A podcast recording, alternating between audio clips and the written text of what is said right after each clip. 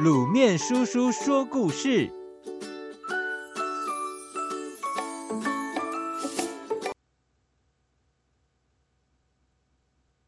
斋流爷爷。很久很久以前，在一个小村庄里，有两位老爷爷的脸上都长了一颗大如枣的肉瘤。肉瘤长左脸的是张爷爷，他每天都笑呵呵的。就算有小朋友指着问，他也笑眯眯的回答：“这是我的小福气。”肉瘤长右脸的是王爷爷，他打从心里痛恨这颗肉瘤，每天唉声叹气，几乎足不出户。有一天天气好，张爷爷决定去爬山，才爬到山头，一片乌云飘过来，下起雨了。张爷爷赶紧找一个大树洞躲雨。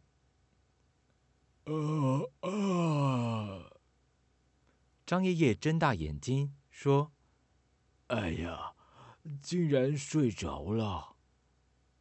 一看外头，天已经全部都黑了，还有奇怪的喧闹声。张爷爷爬出树洞一看，愣住了，眼前许多满身通红、头上长角的怪物。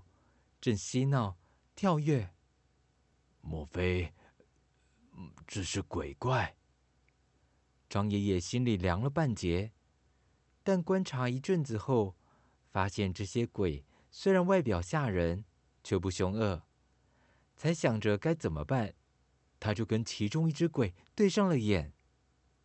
有人！所有的鬼都一拥而上。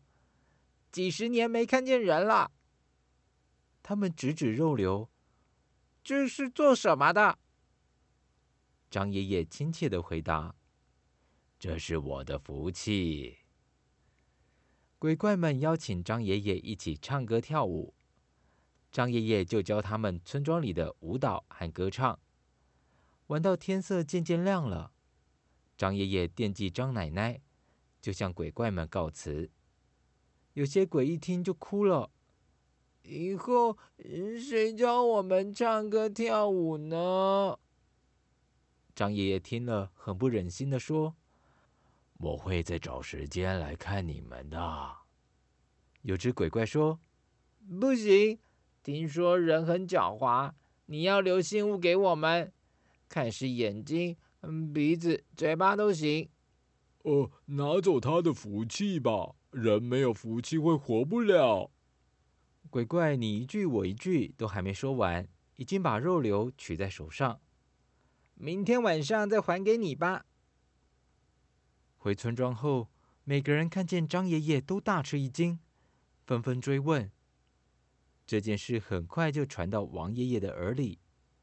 他虽然半信半疑，还是爬上小山，躲进树洞，一直等到深夜。果然，到了半夜。外面喧闹不已。王爷爷走出树洞一看，鬼怪们张牙舞爪的模样，简直吓走了他半条命。因为脚软，还摔了一跤。鬼怪们立刻察觉，把抖个不停的王爷爷拖到中间。快唱歌，快跳舞吧！对鬼怪来说，大概人都长得一样，难怪会认错。王爷爷只好鼓起勇气。边唱边跳，但唱的不成调，跳的也不像样，因为他不唱歌也不跳舞很久了。鬼怪们看了都很失望，怎么跟昨天不一样？